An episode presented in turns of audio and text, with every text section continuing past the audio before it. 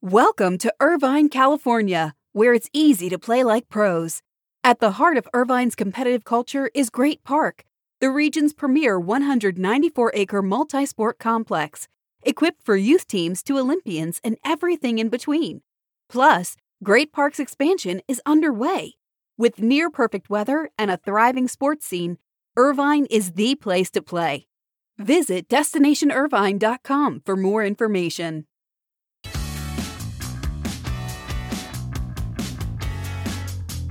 I do hope we all think about a veteran on this Veterans Day to express our gratitude and our thanks to all those who have served in the U.S. military. Today is Veterans Day. It's Wednesday. It's a wet Wednesday here in Charlotte, North Carolina. It's November 11th.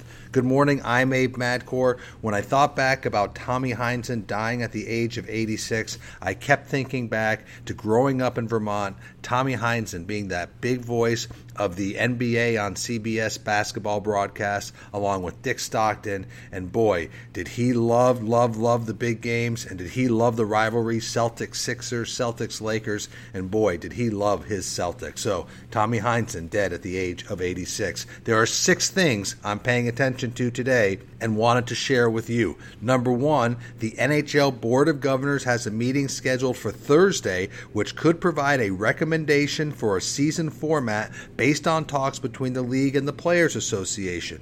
Deputy Commissioner Bill Daly recently wrote teams and said the objective remains to start as early as January 1 to play a schedule that may conclude by the end of April. So a regular season shortened to around 48 to 56 games.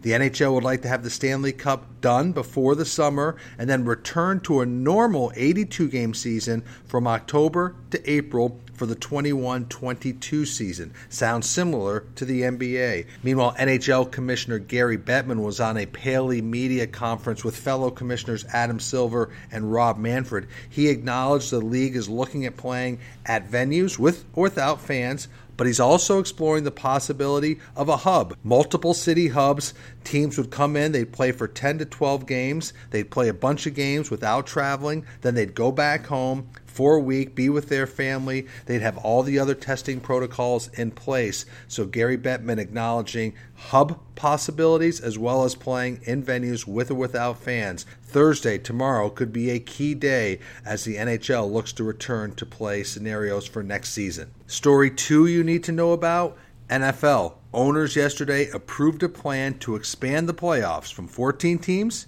to 16 teams if meaningful regular season games are lost because of COVID and they can't be made up because of an extra week. So, what does this allow the NFL to do? It allows them to minimize the possibility of an extended delay to the postseason because remember, if they had to keep adding weeks, it would push the postseason back. Here, they would just look at the criteria, add playoff teams. I did not see the real inside details of the playoff seeding format, but that would allow them to expand the playoffs and stay on schedule to complete the Super Bowl early February.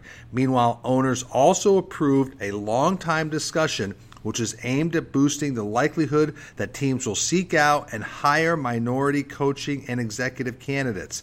So, this is a resolution where it would reward teams with draft picks if one of their minority coaches or personnel people is hired to be a head coach or a general manager. So, not the way that some people thought it would be, where the team that was doing the hiring would get incentivized. No, this is for the teams that have a deep pool of candidates whose employees eventually leave to another team. Those teams would get rewarded with draft picks. Story three is getting to be a little bit more and more concerning, and that's the state of college football. Two major SEC matchups slated for this weekend Alabama LSU Texas A&M and Tennessee postponed yesterday because of COVID.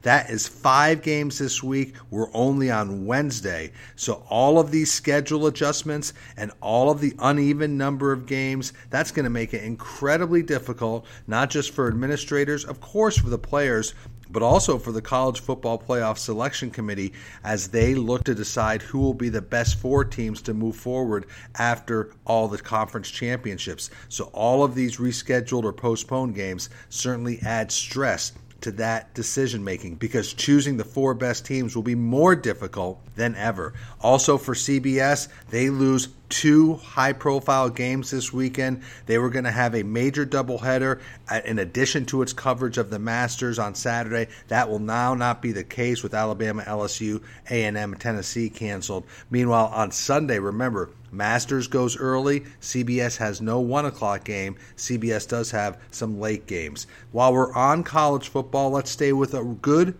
ratings story. We've talked a lot about the soft sports ratings. Well, NBC has a very good story to tell. Notre Dame's overtime upset of Clemson delivered the best college football audience this season to date. 10.2 million viewers with out of home audience included. That is NBC's second best Notre Dame game on record. Behind which one? Can you guess it?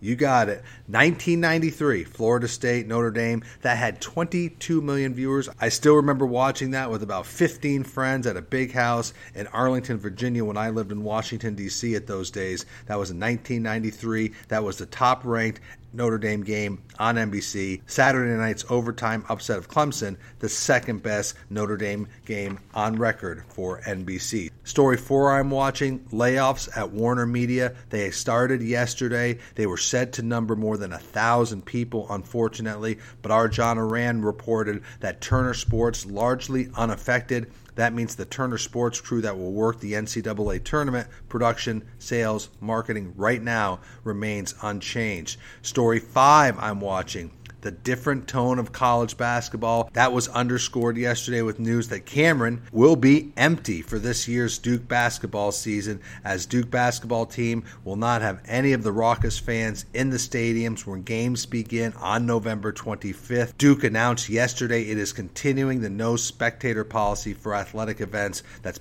already been in place for the fall of sports. They will continue for basketball. And the final story I'm watching, the sixth story, this is something we've talked a lot about at the Buzzcast. I don't mean to keep hammering it, but continue to watch Steve Cohen and the Mets. He had a 45 minute introductory press conference yesterday.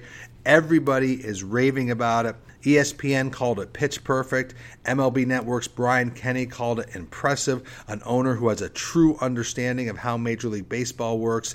MLB Network's Dan O'Dowd, a former GM, called it as impressive a press conference I've ever seen. End quote. What did I take away? Cohen was humble, but he was also had some swagger. You could tell he wants to win but he could tell he's also a fan. He called owning a team a civic responsibility. The team is a trust for the community and for the fans. He said he was pushed to own this team because of the fans. He said if he could make millions of people happy, he saw what an incredible opportunity that would be. So, again, all about the fans. His final note to the fans he's not in this to be mediocre. It's not his way, it's not his style, and as he said, he wants to do something great. So if you're a fan of the Mets, you have to be feeling pretty optimistic about your future. I do think Steve Cohen's going to be a very good owner for baseball, for the Mets, and for baseball in New York City. So those are six things I'm watching on this day, this Veterans Day, Wednesday, November 11th. Hope everybody has a good day. That was your morning buzzcast. I'm Abe Madkour. Stay well, stay healthy,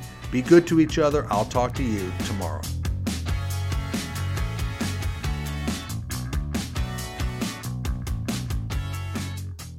Welcome to Irvine, California, where it's easy to play like pros. At the heart of Irvine's competitive culture is Great Park, the region's premier 194 acre multi sport complex, equipped for youth teams to Olympians and everything in between. Plus, Great Park's expansion is underway. With near perfect weather and a thriving sports scene, Irvine is the place to play. Visit destinationirvine.com for more information.